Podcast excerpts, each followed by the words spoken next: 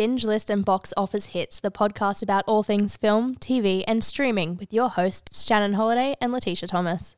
How are we doing today, Tish? I am good. I sound a bit sick, so oh no! sorry at don't inf- home. don't infect me across the table, please. well, you invited me here. I did. Yep. We got to get this done. We so have to. We can't do this in separate places. We got to do it here. Um, how? What have we we been watching this Uh, week, Tish? Nothing too different. Um, watching Yellow Jackets and Ted Lasso. Mm-hmm. Still absolutely loving Yellow Jackets. Ted Lasso. It's lost the magic this season. Yeah, you're I'm- not loving it. I've not. picked up on that. I'm this really the way you've hoping, been speaking about it. Like the moments are good. Don't get me wrong, but it doesn't flow together to like an overall thing. Yeah. Um, I'm hoping it picks up in the last couple episodes and they like manage to piece it all together. But then I read somewhere that like they reshot stuff. I don't know how true that is. Maybe they try to test it audience with the finale, maybe, and I don't know, mate. Like I work. Don't know if they lost stuff or like what the go is, but it just doesn't seem as coherent. And I don't know why, because the car like the cast and crew are still the same, so it's not. And I trust that they are Yeah, professionals and like they're brilliant at what they do. So I don't know. a lot of shows do struggle with how to finish finish up. Yeah, Basically. and like they knew that they wanted three seasons. I think maybe they just had like logistical stuff that changed it because I don't think that they're any less talented. But yeah, that's been that. Watched a lot of stuff that we're going to talk about Yes, in this week's big week. episode. So Big I week. don't want to talk too much about it Yeah. without getting into it. I've been reading a little bit. Yeah, you said um, that. Very into memoirs. So I've been reading, um, oh, what am I reading? 10 Steps to Nanette, um, which is like Hannah Gadsby's book Yeah, yeah, based on the comedy specials they did for Netflix. Okay. Um, that sort of broke comedy. It's not. It's not a fun read, and it's not meant to be. Is it kind of like factual, dry, but it's it's good? I mean, they're funny, so it is funny, Yeah. but it overall, it's like their whole thing was they're quitting comedy because Yeah. comedy is not there to help them in their lives. Like, Yeah, okay. yeah, it, they've had a really rough life, so it kind of goes into that. So it's not, it's funny in moments, but it's overall not fun. Okay. Yeah, that's what I've been up to this week. Yeah. What have you been up to? What I've been watching, um, I watched uh, a movie called Beast. Mm-hmm. Came out in 2022. Came out last year. It didn't have a huge cinematic release at the cinemas. I didn't really see too much of the marketing for it. Um, it stars Idris Elba. Um, the plot mainly revolves around, you know, a father taking his two de- teenage daughters to, you know, South Africa on a like a wildlife reserve kind of tour where their late mother used to live uh, when she was a child. And when they're out on the, the wildlife reserve in the truck, they get um, they get stalked by a rogue man killing lion.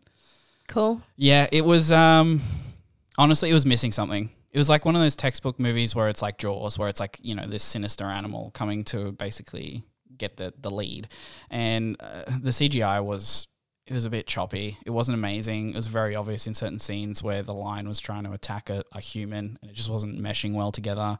I mean, I really like Idris Elba. I love him in most of his other stuff he's done. He was great in the MCU. I liked him in Dark Tower, even though that movie wasn't great. Uh, the Luther series for BBC. So I was like, yeah, I'll check it out. I'll have a look.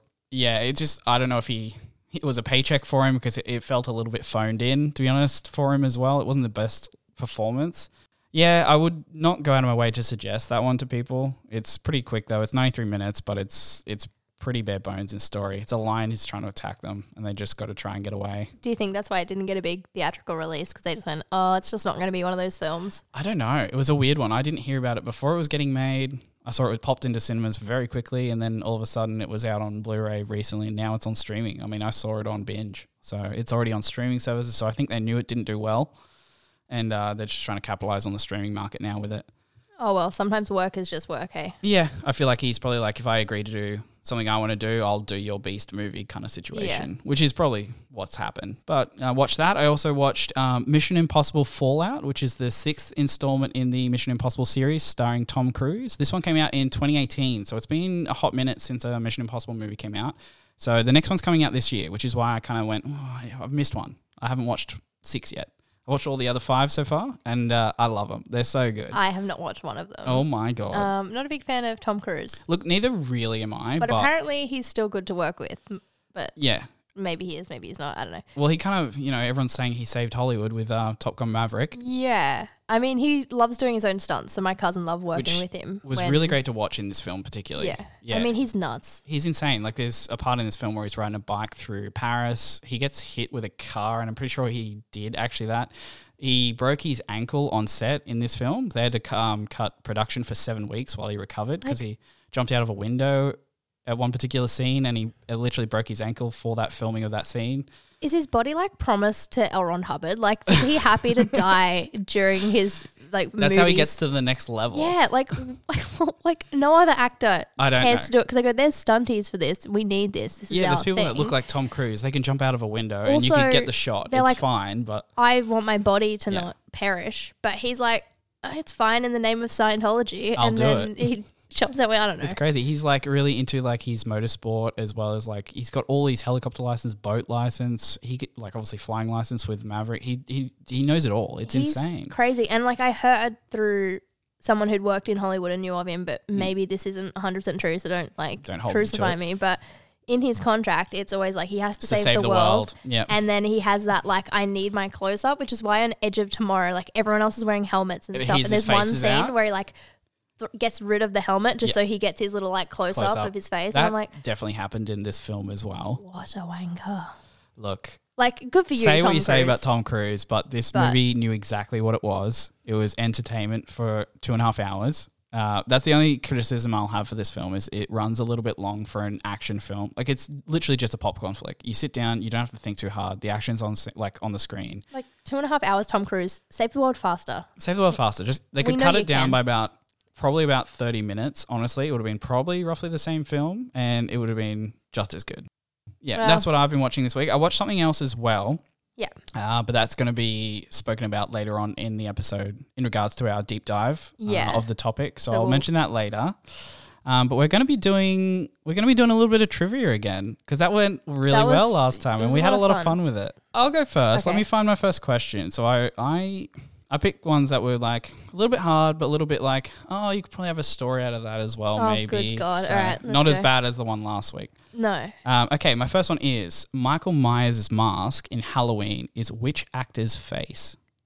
Oh, I feel like I knew this, Mm. and I honestly can't. I don't know. It's William Shatner. There it is. Yeah, Yeah. it's one of those ones. Someone says something, and I go, "Oh yeah." Yep. I really need to get back into horror when they were as a genre. it, they went to the wardrobe department. Nothing kind of worked on screen, so I think they were literally like shopping around for something that worked, and they were in a, like a one of those hobby stores, and they Mm. found William Shatner's face as a mask from probably Star Trek at the yeah, it time, would have been. and they're like, "Yep, grab that." I'm pretty sure they painted it more white to be you know more menacing. Yeah. but yeah, it's William Shatner's face So in all the. Halloween films. So I think that's fantastic. So I don't know if you know this one because I yeah, it was big for me growing up, but I don't know if it was big because you're a bit older than me. Yeah. Um, how many fingers do they hold up as a type of salute in the Hunger Games movies? It is three. It is three. Yeah, I would say, although I was older, I was a huge fanboy of uh, the Hunger Games Really? series. I went to all of them in the cinema. We I think I went to one of the, I think it was the last one, went to a midnight screening with my friend Andrew. Andrew, calling you out because I know you listen. We both went. I, I dragged you along because you definitely did not want to come with me. Um, and I remember waiting in the foyer and it was just all these like teenage girls just waiting at midnight. I'm like, yeah, hell yeah, I'm here waiting too. It's going to be fantastic. I can't wait to do an episode on the Hunger Games with you now that I know that you love it. Oh, I've, I've read them all That's as well. amazing. There's a new one coming out, a prequel Yeah, series I with the President read Snow the character book, as um, but I might younger. go and read it Yeah. before I see the film. Yes, I definitely know that one. The Katniss Everdeen. Yeah. So the next, I'll I'll do the next one for you. Um, all right. In Mean Girls, Cady moves to Illinois from which continent? She lived in Africa, but she's white. Why is she Yeah, white? why is she white? Why is she white? Uh, I thought you'd like that one. That's fun. I Yeah. got Mean Girls in grade seven. Yeah. Um, for about two weeks. yeah. Yeah. So I was Cady Heron in then, and then I think I just grew up to be Janis, which Everyone be everyone worse. turns into Janis later. Oh my god, Danny DeVito, I love your work. that's not that's not Janis. I know. I know who it is. All right, shoot me number two. Okay, this one you should know. Um, in Emily in Paris, which American city is Emily from? Chicago. Yeah, he got it. Correct, because I absolutely love that series as well. He does. I have that- not seen it. That's my guilty pleasure. yeah, I, Only because of one particular person in it. Yeah, It's, can you- It's Lily Collins. Can we guess? Yeah, She can do no wrong in my eyes. that's sweet. I've watched all her films, even the Mortal Instruments. I haven't even seen the Mortal Instruments, was and I was shocking. a teenager, and they're like, I Like- watched it like recently, like a year or two ago, because I was going through all her filmography, and I was like, "Mortal Instruments. I've never heard of this. What is it?"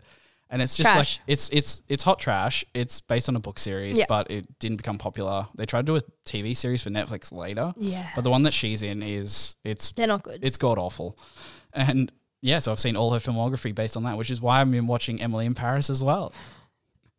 All right. You just dig yourself a grave. Like I'm like, we'll move on, but you're like, no, I want to tell the audience. No, I want to. They need to know. You know, they need to know How more deep about it's me. gone. It's it's pretty bad. Okay, my third question for you Mm. in particular. In Shrek, what does Shrek compare ogres to? They're onions. They have layers, and then Donkey goes, "What about cake?" He goes, "Ogres are not like cake." Shrek is one of my favorite films that I fantastic. don't talk about enough. Donkeys wear on sleeves. Um, I watched it when I was really little because it came out in like 2001. Yeah, I but we think had, it's I about think that, we had a like hey, re- VHS yeah, tape. but it was like recorded off the TV or Oh, something. what, yeah. Um, and I remember when me and my sister used to watch it because we were only about I think like four when Yeah. it first came out. We were scared of the dragon, like not the whole Oh, time, Yeah, but only at the end when she starts chasing them and it gets a bit intense. So whichever one of us like that scene was done well. I'll agree with that. whichever one of us chickened out first and like looked away, Mhm. it would be like, tell me when I can look, and then the other one just had to grow some balls and just like stick it out. So that was yeah. That's me with horror nowadays. I've got to look away, How or are I've got you to have my finding Hill House actually? Just yeah, a so I've segue. started watching Hill House with my housemate. Uh, we've watched the first episode so far, and I'm handling the horror okay. It's actually really interesting. I'm finding it quite intriguing enough to keep watching it. We just haven't obviously settled on watching the rest of it yet. Yeah. Okay. Um, but I do have my phone in my hand at all times in case you know I need to start scrolling to distract myself from any creepy parts. Okay. But I'm still I'm still in it. I'm if you enjoy it the first time being scared and you can handle like go back and then rewatch it properly if you Yeah. actually love it because it's very well done but the first time is kind of scary okay, Okay. we're going to go into one that sort of segues into our topic this week which Yeah. i randomly found but do you know Mhm. which wes anderson movie hasn't been inspired by akira kurosawa's movies i think i butchered that because i can't breathe I know who you mean because I read about it when we were talking about our main topic of the week. Um, that's a good question, actually. I think knowing full well what most of them were from reading I've got to have a guess though because there's quite a few films. Is it Bottle Rocket? no It's not Bottle Rocket. okay shannon needs to do his world movie history um, akira kurosawa is japanese so no, I know. Isle of Dogs. You say isn't. Oh, I thought No, you no, said no, I said isn't. is. Okay, Well, I well, that's butchered fine. that as well. Shannon definitely no, obviously knows it's what he's Isle of talking about. I was Dogs. so confused. Yeah. Like, how are you missing this? No, I thought you meant isn't. I'm like, well, Bottle No, no, Rocket no. wouldn't really. No, No, but that makes sense. You've got it. So It's absolutely Isle of Dogs. I watched that one this week. sorry, so- everyone. Yeah, me too. I can't listen or read. uh, okay, so this week we're doing a little bit of news, but it's more of a deep dive into one particular topic Mm-hmm. this week because it's definitely front and center um, at the moment. It is the writers' strike of 2023. hmm So basically, in Hollywood, they're not paying their writers, their screenwriters, in the same way as they were. Yeah. So the WGA, so the Writers Guild of America, um, is the joint efforts of two unions on like one's LA, one's New York, and they've come together, um, and they basically just want to get their writers to be paid. So basically, Hmm. streaming's affecting the way writers are now paid in Hollywood. Yeah. Um, so they want a base pay rise because they're getting paid not a living wage. Yeah. Um, and they want a new agreement for royalties and residuals. Yeah. Um, because back in the day they'd get sort of every time you replayed, say like an episode of Seinfeld, On like whoever wrote yeah. it would get a little bit of money, not a lot, usually a couple cents, but that Same adds as like up. s- streaming on Spotify or something with one, you Yeah. know, a couple of cents per song per Um, listen. It's the same when it was shown on reruns on TV again. But what's happening now is the studios are paying writers on a base rate, regardless of the success. So you could watch Stranger Things about a million times, but the duffers aren't getting paid for the million times you're writing it. They just get paid a base rate. Um, do you That's want me because to- they don't show it like a syndication like they Mm-hmm. used to because it's a streaming service. It's basically a base rate. Anyone can watch it at any time. And it's very different to how the original award wage was set up back when they striked back in 2008. That's when they had the strike. Mm-hmm. They wanted to have a minimum base minimum based on that. And and that was during the time when TV was, you know, still really much on free to air cable and all that. So they would get that residuals Mhm. At a certain level. And now because basically no one watches free to air or cable, it's all streaming services. um, it's it's changed the way that they're paid. And the thing is, as well, when they first, like when streaming got big through Netflix, like no one knew that Mm. it was going to be a big thing. Like when No, they announced like Orange is the New Black, which I count as like their first big one because House of Cards, no one really had money on until the very end when it started winning Emmys, and they're like, hang on, this internet show is winning Emmys, but. Like everyone was like, "Oh, we're just on this little online show, and Yeah. no one might watch it, and who cares?" So they didn't have that like understanding of where it was going to go when they were building stuff, which is fine. But you know, pay your writers because they're also wanting to cut corners with AI now and was what I was about to chatbot bring up as well. and getting them, they're you know, trying to AI to write stuff, which yeah, they're trying to put a thing in where they're restricting AI to write content um, if the writer's unavailable or stuff because AI is becoming you know better and better as years go on but they also want to put something in place in case it does develop in a way in the next 15 20 years um, so that that doesn't take over jobs which is super fun because um, I got a f- film degree and then I specialized in writing, which I didn't want to do when I started my film degree. So you know, yeah I how do you feel about? I made some great into it? choices. Yeah, it's like there's no industry and way in here. Like I mean, there is. Don't, I'm not saying it like this. in not, but Australia yeah very hard here just in the way that it's built. But then you go, oh, Hollywood, there's more jobs in Hollywood, which there are. Mm. And then you look at what's happening in Hollywood at the moment, and it's it's a struggle it's just it's a struggle it's the same like just dumb fight over there where they just don't want to pay people, yeah and their writers always never get paid, which is They're doing things like mini rooms Mhm. now at the moment, um, which is kind of like getting less and less writers into a room basically to punch out all this stuff. And then they kind of like pay them based on like what's called like a gig basically. And then Mhm. they pay them like a sum and then they're done. and then they're trying to cut down the time in which they're spending to write these things as well, which sucks because writing is hard, and um, and it affects the work. you need a lot of time to procrastinate. Yeah. because no one it's writer's block is a thing. and just you don't want to start. It's the Yeah. like oh I love having written. Is the having written something is the best feeling in the world. Writing is the most torturous thing you could ever make me do. Yeah. And it's this it's this weird dichotomy with it. There's also talks of they were like okay cool if everyone's striking in America we'll just hire some like Mm. outside writers. Um, but the AWG, so that's the Australian Writers Guild, the Canadian equivalent, and the UK equivalent, Mm. Yeah. have all been told to put the pens down on any of the productions that have to do with America In and Hollywood solidarity, Yeah. because they're like, hey, no, we're in solidarity with this. This is not the time to start getting a foot in the door, which No. makes sense. Um, Yeah, and it's really affecting current productions as well. So they're obviously striking at the moment. The last strike in 2008 went for like a something like 108 100 days. 100 days. Yeah. Um, so a lot of things are being affected. The late night talk shows are already kind of Mm-hmm. off the air at the moment because they're you know week to week. The Saturday Night Live stuff is week to week. Yeah. Um, as they come up with it because they relate to things that are happening in real time. yeah. If you've ever looked into how it works at SNL, it Oh, that is is insane. an intense amount of work. Yeah. A lot of the comedians obviously come out and have spoken about their experiences, and they, they're like, it's just, it's crazy. It's a Yeah. whirlwind uh, of experience. You should read Amy Poehler's memoir Yeah. book, whatever you want to call it, autobiography. Um, yes, please. I read it when I was like 18. It's brilliant. Mm. Yeah. And it kind of goes into that SNL. It goes into a lot of her starting that out, and Yeah. then she did improv classes. I can't remember what they're called right now, but yeah, it's a really interesting book. You should. It's fun to read too. Yeah, okay. It's Amy. Um, yeah, so it'll be interesting to see what happens with this, uh, how long it goes for, what kind of productions are going to be delayed because of it. Because I know that things like um, uh, Stranger Things and Yellow Jackets are basically on hold at the moment because the writers were coming up with things like the next seasons for that, but they obviously can't write at the moment. Uh, and things like the Rings of Power season two, they're in the middle of production of that one in particular, but the showrunners themselves have been told to come off set and the show's just going to continue in production. So that's going to really affect the outcome of the story because they can't do rewrites and, and you know change scenes based on like certain things. So it's going to be a very different vessel to what they probably want. So it's, yeah, It's really interesting it. as well because I was doing a bit of research into it because obviously I was quite young in 2007 8, so I have no idea that you know what was going on. Yeah.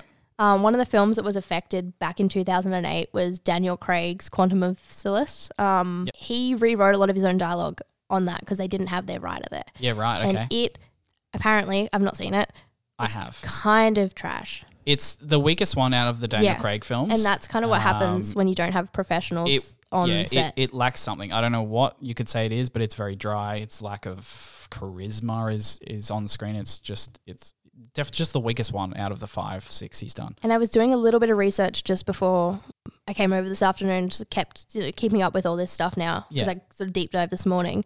Disney still wants its writers to I work. read about that it's like, as well. nope, we're still going to keep going. Even come if they in, do it. fine you, you've got to come in. And what's happening as well is the in their contracts, Yeah. they're very clearly and I'd say cleverly, but it's terrible, um, worded things so that they can try and be like, you're not technically writing, but writing doesn't always mean like sitting down with Mhm. final draft open, like tapping away. It's like So they've got their lawyers to look over it and word it in a way where it's like what they're saying they're doing isn't what's actually going to be on strike it's for. typical Disney being like, Yeah. hey, we need money, but um, you got that many powers at be.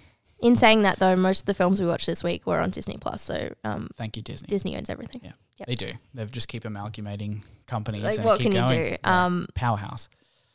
Yeah, Yeah. so that's the big news of this week. Uh, we didn't really delve into much else because that's going to really affect a lot of the industry Yeah. at the moment. And if it is halting all your TV shows and you're sad about it, Back so are the writers that aren't getting paid. Yeah, exactly. If you like a TV show at the moment that's on TV and you want it back, maybe sign a petition. Yeah, Back do them. some stuff, man, because it sucks Yeah. to put your heart and soul into stuff. And it's writing's brutal. Like it's all of your own trauma that you're putting out for people to enjoy. It's And then people basically dissect it yeah, and it's, criticize it's it. So grueling. Um, and these guys are doing it and barely getting paid. And Yeah. you know they should be allowed to. I think I can't remember the exact stats of it because I don't always trust Twitter and writers with math. It's not our strong suit. no. Um, but basically, what they've already lost in Hollywood by not paying the writers what they asked It's- for is immensely more than what it would have cost them just to give them like Just four give- percent or whatever it was. I think it's 4%, but based on inflation, it Yeah, con- since the last strike, it's actually 23%. Because also, you got to take into the fact that a lot of TV shows are now not like what they used to be, which was 22 episode seasons where they would got paid based on an episode per rate. It, they're down to like 10 episode limited series. So they're getting paid at the same rate for like half a season. So it's actually a lot less that they're getting paid in real term dollars. It's like 23%. I didn't realize how great it was right now to have a screenwriter and an accountant Yes. in this room, but we've just figured this out. yeah, it's not We've great for them. it. That's why they're really doubling down on this strike. So we'll see how it goes. So the topic of this week, if you haven't guessed already by our few little comments we've made, is um, we're going to deep dive into Wes Anderson's filmography. Yes. We've all seen them. We've all caught up now. Both me and yourself have um Yeah, I watched all but Bottle Rocket because that's hard to come by now. yeah, it's it's Wes's original film uh, back from I think 1998 was when it was released. Uh, 1996 actually. Yeah. He released that in 96. That was his first film. Um, I have watched that one in particular. He wrote that with his good friend that he was roommates with at the University of Texas, Owen Wilson. So you all know Owen Wilson's films. He's been in a bunch. Um, he, he was yeah rooming with him while they're at um, uni together. So I'll just do a little bit on Wes's kind of history as well, just so you get an idea of him. Talk us through it, Shannon. I will. I will. He was born in Texas. He um he's the middle brother of yeah three brothers. His older brother was a writer and a painter, so he's obviously got a lot of influence out of his older brother in terms of that. Um, he used to borrow his dad's uh, Super 8 camera, which was one of the original video cameras back in the day. So he used to film a lot of black and white movies when he was a kid with his brothers and his friends, just silent films. And that kind of just sparked a kind of love for that. So he did go, go into study a Bachelor of Arts while he was at uni. And that's when he kind of created this 13 minute short film called Bottle Rocket with Owen Wilson. Um, and they submitted that to Sundance Film Festival. Which is crazy, mind you, that Yeah. you know your your first uni film you're sending to Sundance. That's Like, crazy, yeah. That in itself is mental. Maybe it was different in the late nineties. I don't know, but that's mental. Because now. Sundance is a huge film festival. Oh, it's, it's like that. It's like. Cannes. It's Yeah. one, one of the big ones. South by Southwest. It did quite well. So it got the attention of um, a movie film producer James L. Brooks, who's in charge of Gracie Films, who does The Simpsons and a bunch of other stuff as well. Um, he really liked it, and so he backed the film to be made into a feature film. And then two years later, they released the full full length feature film Bottle Rocket. Yeah, so that's his first film. So I don't know if you want to run through. We'll just say the films that he's done, and we'll kind of probably maybe break them down and then go into themes and that. So his first film was Bottle Rocket, which was released in 1996. Then he went on to do a movie called Rushmore, which was in 1998. He then went on to The Royal Tenenbaums, Mhm. which is in 2001. Uh, the Life Aquatic with Steve Zissou, which was 2004. And then he went on to Darjeeling Limited, 2007. Fantastic Mr. Fox, which was the first stop motion one, Mhm. uh, 2009. Moonrise Kingdom, 2012.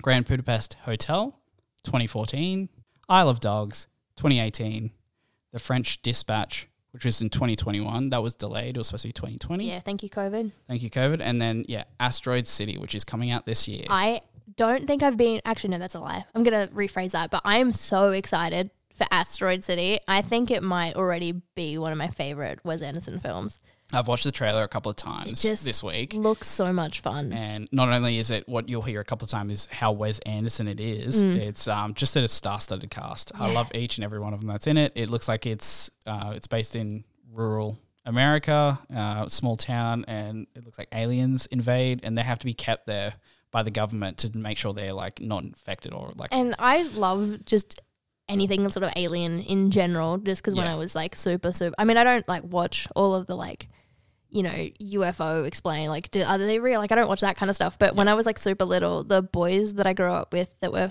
five and 10 years older than me, Mm. and then their dad used to always just be like, oh yeah, aliens, aliens this, aliens that. Yeah. I saw an alien yesterday, and they used to scare me and my sister. And mum's like, can you, I, I've got to go home. They've got to sleep tonight. got, get them out of here. But just for like so many of my like very formative years, people Mm. were just trying to make me believe aliens existed. And I did. And I don't mean aliens in like there's something else out there which I now believe. Mm. I mean like little green men. Little green- yeah. aliens. See, Yeah. that's funny because I, as a kid, watched Mars Attacks when it was first on TV, which is a Tim Burton film, and it's supposed to be a satire of I've like the seen it. 1960s kind of alien invasion movies.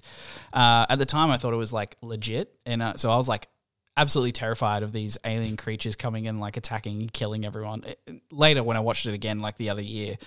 It's it's very much a, a comedy based movie. As as like a six or seven year old, I freaked out. I did not have a good time with that. So yeah, that probably scarred me a little Yeah, bit. With I have another films. one at about six or seven that terrified me, but um, I'll save that for another episode when we get in depth stuff that scares us because it's horror. a funny story. There's Yeah, a few there for me too. it's a good one. Um, what was your favorite film out of Wes Anderson's? Um, I think, and it's interesting because I went back and I rewatched a couple of them this week, and then I Yeah. watched ones that I hadn't seen.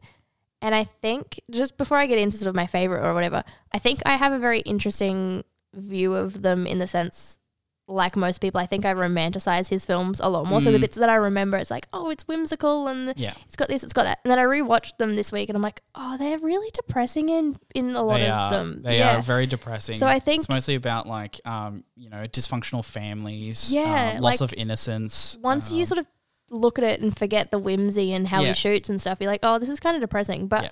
I think my favorite is one that I rewatched this morning because I Mhm. waited and let, saved it to last. Was the Royal Tenenbaums. that is I great. Yeah, love that one so much. I think it's just the fact that it is, and I very much just dysfunctional family. yeah, The characters are super amusing. I kind of love the character Margot in it. Just the whole yeah. fact Gwyneth Paltrow's character. yeah. Yeah, and she's brilliant. They're like whatever she's into now in Goop and forget that. She's brilliant in that Yeah. film, and I just love. I think this fact that the so she's adopted. the adoptive daughter. Yeah, and her whole thing is just that she has all these secrets from her family, Yeah. and then they sort she's of having unravel. an affair as well. Yeah, she's having an affair. She's married to um, Bill Murray's character, Yeah, Raleigh, which is wild. Yeah. And then you know she smokes. I don't know. if She smokes. She Yeah. lost a finger. They don't know how she lost a finger. Yeah. Um, She just goes off and does these like adventures, comes back and says nothing, Yeah. basically. and they just they sort of slowly find out who she is. But I think that part of it, just I don't know. It's fun to watch. yeah. Yeah, that that would be up there with one of my favorites. The other one was definitely The Life Aquatic with Mm. Steve Zissou. I love that one. it is So I watched that last night. it's so well written. It's just, you know, Bill Murray being the eccentric character that he is.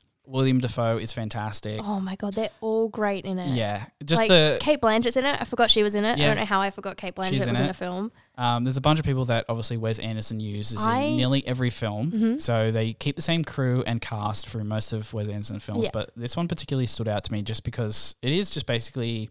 It, it starts off with being him on a revenge tour about this like deep sea animal who killed his ex partner tiger, tiger white jaguar shark, the jaguar, the jaguar shark, shark. which is not a jaguar shark. He just made up the Him- first yeah. two things he could think of. Yeah, and it starts off with that, but it becomes towards the end like it, you know, it's yet again a dysfunctional family story because he Owen Wilson's character becomes his long lost son, and they discover that he's like, "Hey, do you want to become a part of my documentary? I'm documentary finding this jaguar shark. Do you want to be part of it?" And it's just them going along, essentially family issues, the way they like interact, and towards the end, it's just like this beautiful story, and I just love it. I I love like another. I've got a couple questions. Yes. Um, but I love, and it- she's not my favorite, one of the recurring cast members, but when they put Anjelica Huston in it, so she's in Yeah. that one, and then Yeah. she's also in the Royal Tenenbaums as Yeah. the mum. She's in Darjeeling Yeah, um, as Limited. well, limited as well. She's the But mother. She just has this presence about her where she's not a big presence in the films, No. so to speak. But there's just something about her charisma that works Yeah. with them. I'm gonna ask a question. Who's your favorite reoccurring cast member that he puts in? It's um, it's definitely Bill Murray. Yeah, Bill mine Murray too. is fantastic as like the melancholic, stoic character, but also flawed. Yeah. Very flawed in all the characters he does in it. Uh, I think Bill Murray's wheelhouse is that inde- indie Mhm. independent film. He's great in Lost in Translation too, which That's is what I was not thinking of. This is that was the, the, same film. director at all, obviously. but- No, but when I thought about Wes Anderson films, the other film that came to mind was Lost in Translation because it's the His character type is quite yes, the same. same with typecast. Scarlett Johansson. It's Mm. like it's it's something that Wes Anderson would write. Mm. It, yeah, uh, Same sort of thematic, yeah, but not quite. Yeah, and I wanted maybe I'll talk about it now, just before we get too far Mm. in. Wes Anderson is a director that people would call an auteur. yes. So they talk about his style and his films. Um, and I thought I'd just get into that before we get too far in because it dictates sort of the rest of it. An auteur, quite simply, is just a filmmaker who has a very distinct voice throughout their work, whether it's just visual or it's also like thematic.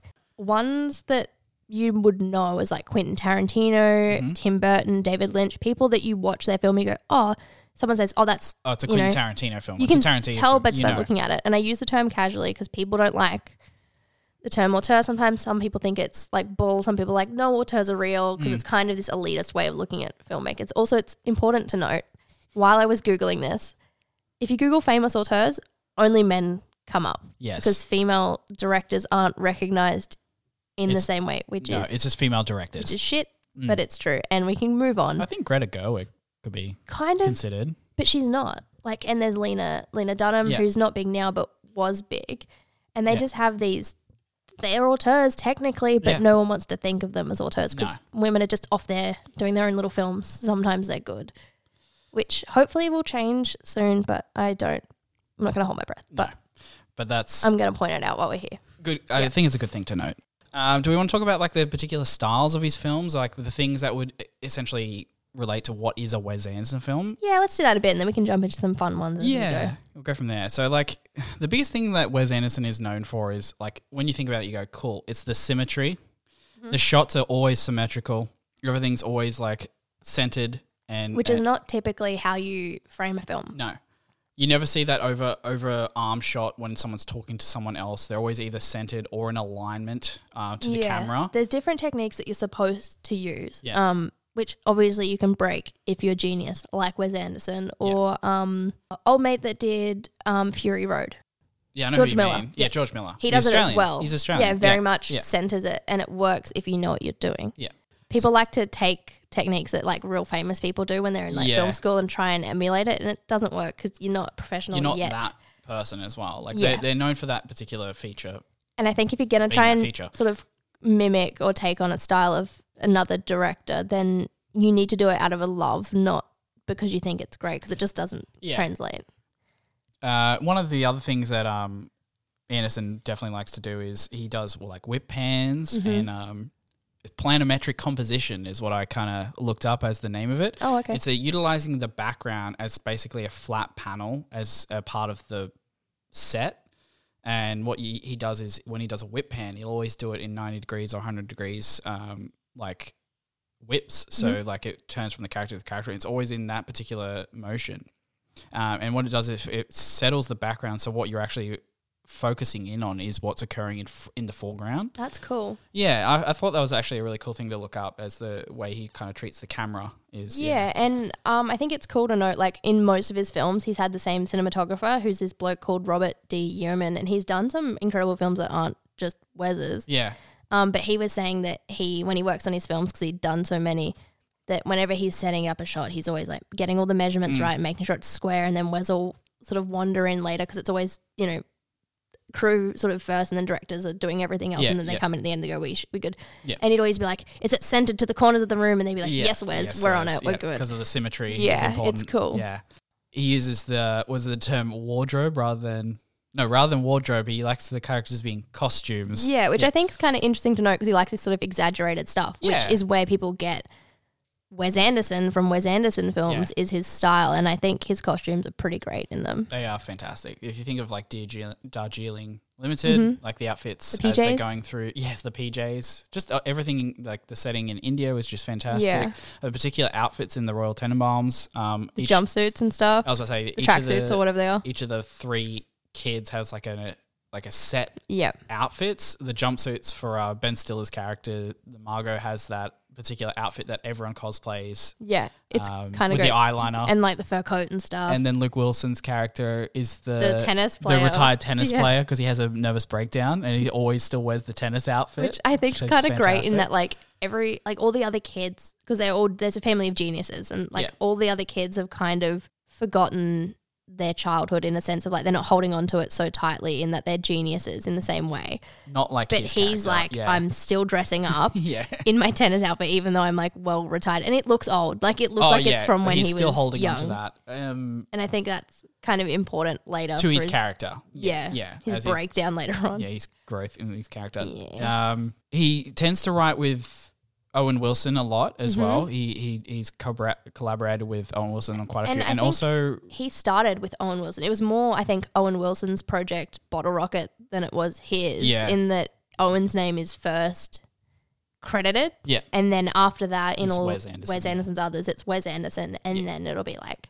Roman Oh, Coppola, that's- yeah, um, you know, other one. Jason Schwartzman, um, Noah Baumbach has done Yep. a few with him as well, yeah, but and then there's someone else, Hugo, I don't know, some guy that originally did a lot on the French. Dis- no, yeah, I think he did No, more. maybe of he's just written stuff with Fantastic him. Mr. Fox as well. Mm. Well, because that's based on a Roald Dahl book. Yeah, so there's the ones as well that are obviously based on existing IP. Yeah. He also tends to uh, frame the story to be within a story. Mm-hmm. So a lot of his um, movies open with, you know, someone opening a book, or like in Rushmore, it's projected as if it's a play because a lot of the parts when they open open as if like the curtains open. And it's like part one. I think it's cool. Yeah, I like he does that a lot too. Like he also sets the film up in parts. Like you'll pay part one, and it'll say like a little segment like part, and like that goes on in quite a few of his films. Yeah, and I think Steve Zissou does it as well because it's parts of the documentary. Exactly. that That's he's how that's making set up is the documentary. So it's shooting the film. Yeah, yeah,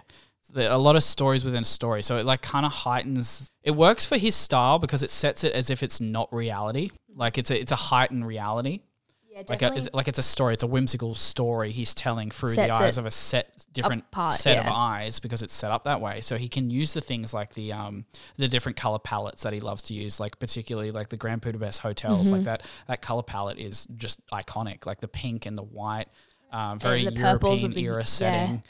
Setting. the Um, uniforms that they all wear. the the purple uniforms. Um, he can do that because it's set in a different reality. Like yeah, that it's sort of a fairy tale esque way Yeah. of telling a story. That's why yeah. he frames most of his films. and I Um, think it works for him really, French really Dispatch well. is based the fact that it's the last issue being Yeah, of a for that- of, magazine. of that magazine in the French. While we're talking about French Dispatch, what was your least favorite Wes Anderson film? My least favorite was probably Rushmore. Yeah, Yeah, I and you didn't even finish the French I- Dispatch, or have you finished it? I now? didn't finish. I had 20 minutes to go. Um, and that's because something else came up. I just didn't get back to it. Mm. I didn't mind French Dispatch. It Okay. had like the two, the two parts were fine um, that I saw because three parts mainly to that film. Like it's broken up in parts again. I stopped in the third one. Rushmore for me, I struggled with just because of the way that Jason Schwartzman portrayed the character. I don't think he did a bad job in acting. I just think I was really, it was really tough for me to relate to the character of Max in that film. Yeah, I felt the same way. Yeah. I, I had a sick day and I watched it and I was like, I'm not loving this. it was it was the toughest one to get through. I don't know if it was just there was the lack of story behind his Yeah. drive of a character as well. So the idea of the story is uh, Max is a teenage boy at Rushmore Academy, or yeah, um, and he he's there on scholarship. He's there on scholarship. He falls. He becomes infatuated with a certain teacher there. Mm-hmm. Uh, he tries to all these things to get her attention, but he ends up getting expelled. In the interim, he becomes friends with this older gentleman through the school, who's played by Bill Murray, um, and they become friends essentially. But um, behind the scenes, Bill Murray is having an affair with the teacher. Yeah. So Bill Murray is married, but he's also seeing the teacher. The character of Max finds out, and basically the rest of the film becomes their rivalry of like you know doing pranks on each other to get back on one Yeah. another for for what I- happens. I don't like to talk badly about it in the sense that it was his first, well, it was his second film, but his first very much my own film, and it was kind of takes inspo from being a teenager and his Yeah. school, and they shot it in his high school and all this kind of stuff. Yeah. But it's hard to sort of relate to and sympathize with who is essentially this like, pre- like he's really this pretentious, wanky teenage Yeah. boy who falls in love with this teacher who's a woman, and she's like, I can't, I'm not falling in love with you because you're a teenage boy. yeah, he's really. and then his whole thing is he's just like, I'm upset because she doesn't love me Yeah, back. it and comes you're like, across on screen as quite bratty." Awkward. Yeah. Not that I think it was intended to be that No, way. Don't he's either. supposed to be this really ambitious character who's driven. He's quite driven, but he's still failing academically. He's really he's, he's told at the start of the film. He's like, if you fail one more class, you're out of here. Basically, you've got to keep on point. He's he's involved with a bunch of different like um, projects in the school, like the film department and like a bunch of history fencing department, fencing. uh, It shows anything you can think. quick shots of him Yeah. doing different like clubs A essentially montage. a montage you're shown this character of like what he would represent. Like he's really ambitious. He's a go-getter. He he gets what he wants basically because he's on a scholarship you know he's really got to try to get everything because he's not from a wealthy background. He's from middle class. So he's really got to try to get everything. It's not handed to him in a silver platter. So when he's essentially told he can't have the teacher character, it kind of portrays on screen as like a bratty kind of outburst, but I don't think it's supposed to be. Essentially, I don't know. And I think because it was 1998, which was like ages ago now, society's changed and the way we look at stuff's changed. And I Yeah. remember watching the scene where he ends up in the teacher's house because he fakes it. He fake falls off his bike in the Yeah. rain, and then she's Yeah. like, "Come inside" because it's raining and whatever. And then he like tries to kiss her Yeah, he and tries to kiss stuff, her. and she's like, She's still like no, even at like, that point. no, the whole time she's like no. She's really kind to him because she's obviously a nice." caring Yeah, teacher and she cares about her students. she's like, "You're just a kid with a crush." Yeah. But it's awkward watching that now as an like, yeah, because you're like, oh, it's hard to sympathize with you, and I know you're a teenager, but like, don't. Yeah. Yeah, it's it's a weird thing when you watch something. That's my watch. It'll We're just gonna every talk about it, and to tie it in with film.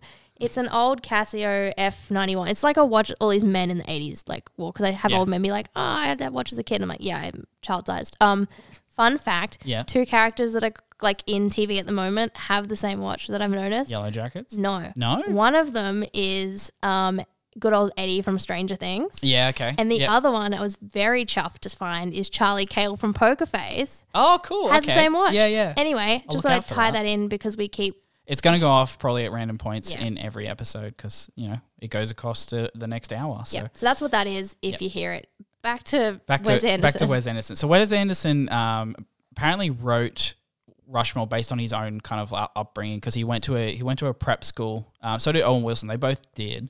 So they basically wrote about their experiences and then threw in the kind of um, teacher kind of love triangle aspect because they wanted to see what it would be like if a 15 year old and like a 50 year old became friends and equals and then what would the fall of that out of that would look like That's cool. I like it in concept, Yeah. and I think it was well done. I just Yeah, I don't blame Jason Schwartzman because no. yeah, I don't think he, it was his fault in acting. I just think it's the it was hard to portray in a way that they wanted, but it just didn't come out that way. also it, it they were all very young in their professional careers, so it's not a bad yeah, it's, a, performance. it's his It's second film. They were all super young, and Yeah, he really hit his stride when he got to his next one, which was the Royal Tenenbaums. yeah, and I I really loved that one. so that one was originally wrote. It was written beforehand while they were still kind of doing the first two films. Um, he originally wrote that with Gene Hackman in mind to begin with. So it was basically wrote around that character, and it was given to Gene Hackman's agent. He didn't originally want to agree on it. Yeah, this story is kind of sad in Yeah. a bittersweet way. Yeah, He didn't agree on it, but then it was like, yeah, his agent told him to do it, and which is fantastic because he ended up getting, you know, uh, I think it was like an Academy Award. he's nod. amazing in it. He's phenomenal. Yeah. I and, think I mean, he's- Gene Hackman's great, but He's a yeah. central character of the film. He is his name is Royal Tenenbaum. He is the character of Royal Tenenbaum. But yeah, he's about, the patriarch of the yeah, family. Yeah, yeah, and it's about it's about the three kids. As obviously they're yeah children prodigies when they're young. They've got they're quite good at everything they do, and then they grow up and they've got that post success disappointment with life. They're basically you know on the other side of has-beens, yeah, kind of. yeah, Yeah, and they're still they're known as the Royal Tenenbaums, but they're not it anymore. No, all of them are severely depressed. Yeah. And I think that's how it, it starts because they find out that, oh, which one was it? Gene Hackman's character Royal Tenenbaum. He's out of the picture. He comes back though. Mm-hmm. He comes back because he's he he wants to you know um, come back to the family, get back with his ex wife because he hears his ex wife is getting married to Donald Glover's character. Yeah, he tries to come in by saying he has a terminal illness. Yeah, which And- is super awkward. Yeah, he basically just wants to you know reestablish himself in the family. Yeah, and I think that one really had the tone that Wes then takes on and keeps doing in all of his other ones, and Mm. that kind of idea of like messy family dynamic. Like all Mm. of his films have it, even if they're not a like biological family. Like they end up this sort of found Yeah, family yeah. messy dynamics. What was your least favorite film? I didn't ask you. That was yeah Rushmore for me. Rushmore but as I well? think it's Yeah, just okay. that I couldn't.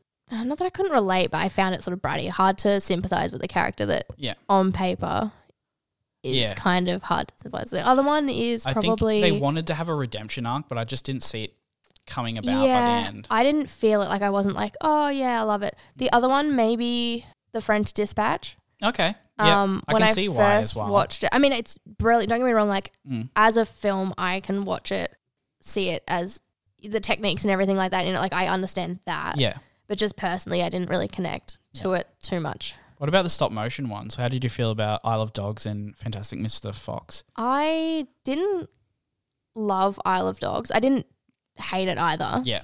um, but I just didn't fall in love with it. But I was the, Fantastic Mr. Fox, and I'll ask you the question later. But it was the one I was probably the most surprised about in Yeah. all of his films. Um, I'd seen it in parts when I was a kid Mhm. because it came out around that time, and they'd play it at school because 07, yeah. you know Roald Dahl and and that kind of thing. But I hadn't seen it in cinemas, and I hadn't seen it in full. Yeah. And I went and watched it the other night, and I really loved it, and I didn't expect to love Yeah. it as much as I did. I surprisingly liked it as well. I think George Clooney did a fantastic job as the Fantastic Yeah. Mr. Fox.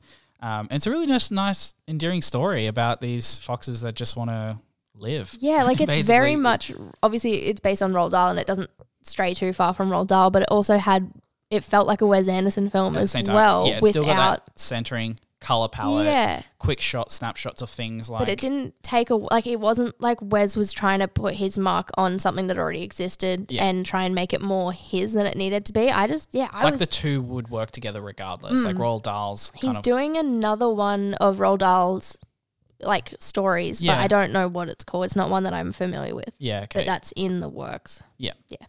Uh, well, after Asteroid City, Mm. yeah. Okay. Which one surprised you the most?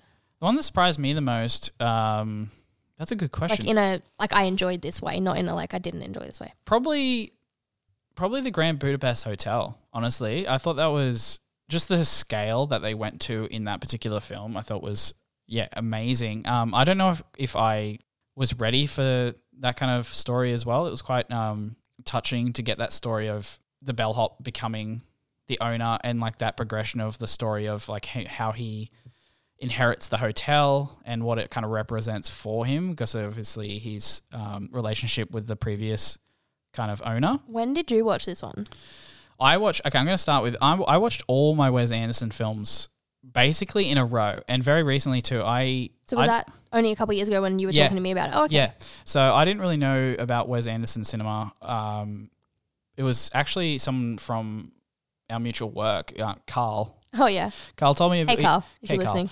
he showed me a video because they did an SNL skit on what if a Wes Anderson film was done as a horror, and he showed me it, and I was like, "Oh yeah, what do you mean?" He's like, "Have you not watched a Wes Anderson film like the way he kind of like directs?" I'm like, "I guess I haven't," and he was flabbergasted by that as have well. been. And His face no.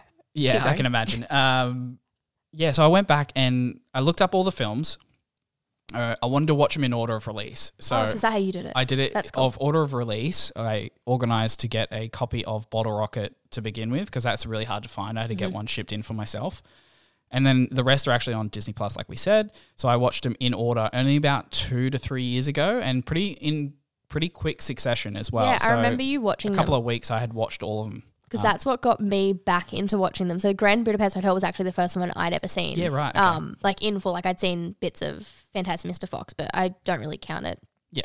In that way, yeah, I was because it came out 2014. Yes, yes it did. I watched it probably 2015. I was in TAFE and I was Mm. studying film before I went and did my uni degree, and everyone was talking about it because this was his biggest It's, film. it was the biggest film of that year, I think. it's his most Um, successful financially as well. Yeah, and it, it won a lot of like um, Academy Award, or it was nominated for a bunch of Yeah, Academy. I can't remember how many it won. So that was the first Wes Anderson film that I'd seen, and I remember really enjoying it. Not enough to go and watch the other ones. I don't think, I don't think I appreciated it then as much as I do now. In that I was kind of younger. I hadn't seen a lot of films in Mhm. general at that age, and I didn't have the same appreciation for cinema as I have Now. now. and I don't think even in uni I did because I was I was studying it so I could understand it academically. Yeah.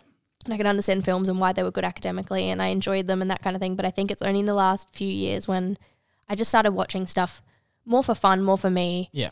And getting into specific stuff without having to study it that I really have kind Yeah. of found what I really love in in cinema and in movies and, and, and I say it differently because some are more wankier than others and some are just Yeah. fun um, like you know, like a good old picture and then just a film. So I think, yeah, that was one that I really enjoyed. And then I watched it again this week. Yeah.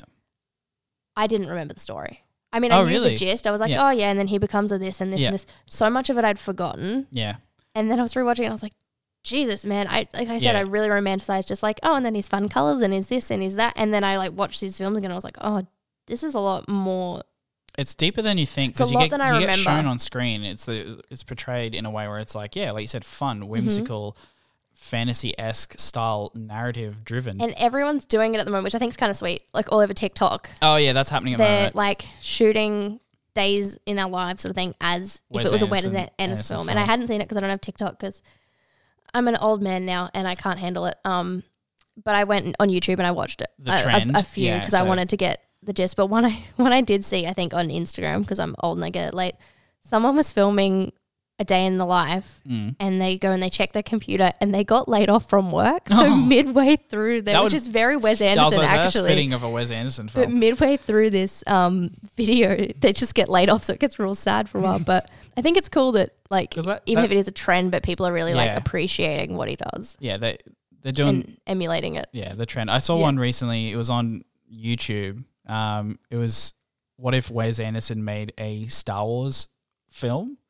Is this the AI? it's the AI one, and I got sent a Harry Potter one and I couldn't watch it because I I, didn't watch the Harry stressed. Potter one, but the the Star Wars one's pretty accurate of AI what scares me. It freaks it's me freak. out. It's the the pictures were freaky, but like just like the yeah the centering the the who play because it does who who would play who in that That's as well. That's cool. It's like Owen Wilson is Darth Vader, and it just goes wow. it's very funny. Um, yeah, so it's becoming a trend at the moment, like how yeah, you know day in the life of how you do a Wes Anderson film. So I mean that's what he's known for is like particular styles, and it's just be, like you said, he become an auteur based on his And I think directing style. I watched him say something in a thing, uh, like a video this morning, and he was kind of saying that like he doesn't like he does the same shots and he does his same things because he likes it, yeah, but he doesn't he doesn't want to see it the way audiences Mm. see his work, and he's and I think he's just doing it because that's how he likes to make films rather than being wanky and like really trying to stick to his Like- particular like he's not trying to produce a product. He's just trying to make films in a way that he Yeah, likes which he- i appreciate he definitely Yeah. he's got a lot of influence out of like French cinema, Mm-hmm. like uh, the early's like 1950s, 1960s, 1970s French cinema, which is a lot of his like uh, zoom shots and and whip pans are, are basically drawn upon, and just his like even the stories, like he's drawn along a lot of like that French style cinema into his stories, which is why that's like a you know melancholic and dreary at times, but also gut wrenching because you obviously feel for the characters because you build your way through loving them. Yeah, I really enjoyed his films, and I found it interesting. Like there was a couple things watching them back now in Yeah. 2023 that sort of it didn't take me out of it, and I still really love them. So it didn't it didn't affect it in that way. But you watch it and you go, "Ooh, why are you making these choices, Mr. Yeah. Anderson?" And there's a lot in um Steve Zissou. Yes. Okay. Um, he uses, and I'm not going to say it because I can't, but he uses the F slur a lot Oh, in yeah. terms of um, gay men, which he doesn't do it in a totally derogatory No. way. And it is quite, yeah, it's interesting the way he does it. Or he uses another one in that film as well, which I guess, yeah, I sort of speak to him more, which he uses, he calls Cate, uh, what's her character's name? Cate Blanchett's Cate character. Blanchett's character, like, he calls her a bulldog because she doesn't want to sleep with him, which Yeah. is kind of interesting. And um, as that's done in that film, I you can laugh at it because it doesn't feel super Yeah. super offensive. Um, but I think now you watch it and you're like, oof. And he did it a bit in I think Grand Budapest Yeah.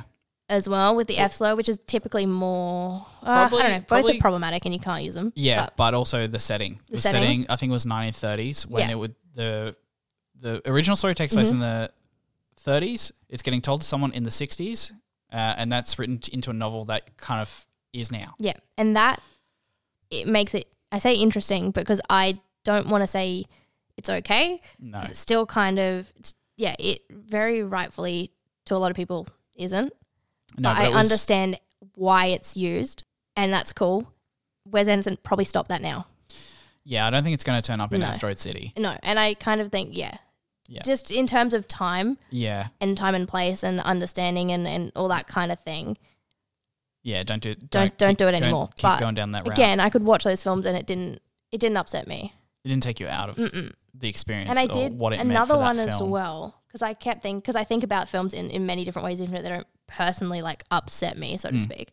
But I was watching Darjeeling Limited, Mm. and the whole time I was like, why the hell is it set in India? Because the the Indians in itself aren't central to the story. They don't change the story. Like he could have No, set that in set any other anywhere. country, and Yeah. it would have worked.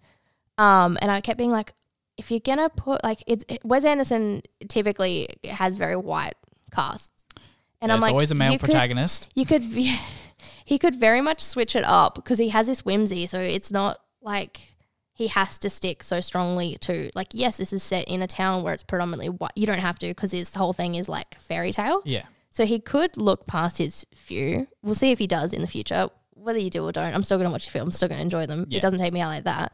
But i kept thinking that with um darjeeling why is it in india if they're India. not set to the story? They don't Yeah. change anything and they don't really like get into the culture as much which he ends up doing more in um isle of dogs Yeah. but then i was watching a thing today and it's um he had a lot or he looked up to a certain indian director i think it was so the okay. film is dedicated to, to him, and that's why he said it in India. Yeah. So knowing that, I'm like, oh, okay, yeah, it makes sense. But from an It outsider, also makes not sense for Wes knowing that, Anderson how much influence he has, like Yeah. he takes and puts into his Mhm. work um, from other you know, yeah. sources. But I did, yeah, I find it interesting, Yeah. and I just thought we'd talk about it. yeah. I thought it was. I Pretty don't cool. think it's enough What do you make of talking the negatively of him. Like I don't want it to come Yeah. across like that. I just, only yeah. kind of critique you'd have? is- yeah, is it's that. like okay, you, you from a 2023 perspective, Yeah. looking at his body of work as a whole, as a whole, as a whole, yeah. it's like, hey, you could, you don't have to. You could look outside your like some of your cast and cast more. Whether he will or not, Yeah. because he's been working with them for 20, 25 And that's the thing. I'm not years. saying go and do it because um, you can do what you want, and I'm not saying it makes you a bad person for not doing that. I'm just saying you could. you could, Yeah. yeah. It would, yeah, it would really change what a Wes Anderson film would be. Yeah. Yeah. And he's he's cast people of color in his films before, Oh, but yeah. not a whole heap. What did you think of Darjeeling's limited story? I wasn't charmed by it to begin with. Mm. Um, wasn't really sure where it was going. I did like Yeah, I did like it, but I wasn't like I wasn't sold on it. Yep. Then as the film keeps going and you learn a bit more about it and then you understand the story that he is trying to tell, yeah. then I really loved it. So I think That's I had more appreciation of it at the end because Yeah. of the payoff. Exactly how I felt with that one as well. But to start, I was like, I don't know. But I was, I kept finding actors that have been in all of his stuff that I hadn't noticed until Mm. I was rewatching that one. Mm. And I was like, ah, I know you from like all sorts of like places Yeah. recently. So they've got, um, and I don't remember these actors' names. I'm very, very sorry. Who do they play? Um, so there's the guy that's in Darjeeling Limited. He's one of the brothers. Yeah. Um, he's been in Poker Face, Adrien Brody. Yeah, Adrien Brody. Yeah, because he's then- also in Grand Budapest as well. Yeah, and then the other guy who's been in a bunch of them that I didn't recognize used to be in Russian Doll, and this all ties back to the stuff that I've been watching okay, a lot. Yeah, yeah. Um, he plays War Dog in Russian Doll. I think his name's Warif someone or other, Yeah. and I'm I'm butchering it. I'm really sorry. I should have done my research, but I wasn't expecting to talk about this right now. Yeah. Um, yeah, he was in Russian Doll as like War Dog, and then they're just people that I've seen in stuff that I like now, and Yeah. then I was recognizing him that, and I'm like, oh, that's so That's cool great, that they yeah. all sort of end up working with the same people Mm. Later on. And think it's yeah, good. it was cool. Yeah, that's how I felt seeing it as well. It's like when you watch the next film and you see the person from the previous film in the same film, you're like, ah, that's great. And they kind of continue adding people to and that's the a thing that Each- auteurs definitely are known to do. They Yeah. reuse essentially their friends. Yeah. Um, well, Quentin Tarantino does Yeah. that with Samuel Jackson all the time. mhm. So yeah, he's known for that. Yeah, it's just obviously they've got a consistent cast they can work with and know what they like. Uh, same with the crew. So he uses the same crew as well for every film Mm. Because he knows exactly well. They know what he wants, so he knows they will do what he needs. Yeah, and it's not uncommon for Hollywood to do that, but I think you notice it more in people that are considered auteurs because they have a specific yeah, style. Um, and people either want to do those films or they just don't want to do those Yeah. films professionally. And yeah, it doesn't happen very often for like you know your big popcorn flicks, you know, entertainment value flicks. They'll just get whoever, Mm. and even sometimes like even the director doesn't matter because it will be like those big like company driven productions. Yeah, it's a they just big, get anyone in like to do it. independent cinema Yeah, it- thing. this yeah, is a very much. Well, they're obviously Anderson not getting. I mean, Wes is different now because he's such a high prestige. prestige. Yeah. But when they're not, it's very much like, hey, we can't pay you much, so that's why they need their Yeah. friends to keep coming back as well because they know they're not getting the paychecks that. I think I read somewhere that um with the first Bill Murray movie, so he was in Rushmore for that was his first one. Mm. Um, when he got sent the script, he they didn't think he'd like it, and so Bill Murray like read it and he obviously enjoyed it, and they could only agree to have him in the film because obviously he earns a lot of money from other films. He agreed to work on scale, Hmm. which apparently was only like nine thousand dollars for that film. So he only got paid like nine grand to work on Rushmore just because he really enjoyed the script and screenplay of that film. And that's- and that's been I mean that's worked in his favor because obviously he's in nearly every single other one of Wes Anderson's films. And that's the cool thing about like actors that people forget is like they are just fans of art. so when are, they yeah. notice stuff that they really like, and if they're Bill Murray and he's got money, which he yeah, does, he's fine. Yeah, sometimes they take chances and they do Yeah. these little films just because they think, they also like Yeah. the, the art that The is getting created from that film. yeah, Yeah, because It's he cool. he was also going through a bit of a rough patch in his um like late nineties career at that point. Bill, Murray's Murray. an interesting guy. There's a story about um Gene Hackman and Mm. Wes on Tenenbaums where they weren't getting along, and it kind of sucked because it was Gene's what he believed was going to be one of his last films. So he wanted it to be like yeah, a relaxing ride. Like he still wanted to do the work, Yeah. but he didn't want to be like stressed out and stuff because he was kind of old. Mm. And he and Wes kept clashing. Yeah. And it got real heated. And Bill Murray was the one that was like stepping like- in and being yeah. like, no, no, I'm on Wes's sort of essentially side and like sort of calming it down, which is interesting because Bill Murray has been known to be the Gene Hackman on sets in Yeah. the past. So yeah. I've heard stories about Bill Murray's experiences on sets, and yeah, Yeah, look, I don't at this point I'm not talking about Bill Murray as an like as a person. Yeah. I just like him as an actor in these Yeah, films I at the moment. His personal stuff aside for what we're talking, talking about, about here. currently. Yeah. Yeah, no, he nails his indie films. Like I said, Lost in Translation is probably one of my favorites as well. Yeah, And he's- he- definitely. fantastic in that.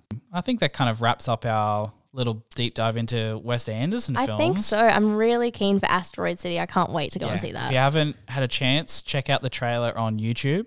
Uh, Asteroid City. It's coming out in Phenomenal. June sixteenth. Yeah, so check it out, and um, thank you for listening. We're still getting a lot of people listening every week, even in the third app. So yeah, any feedback important. Yeah, and let us know what you want to see because we will definitely tailor it towards what you want to see and hear from us. Um, we like doing stuff that you guys want to hear, so let us know, please. Yeah. Yeah. Thanks. Thank you. Bye.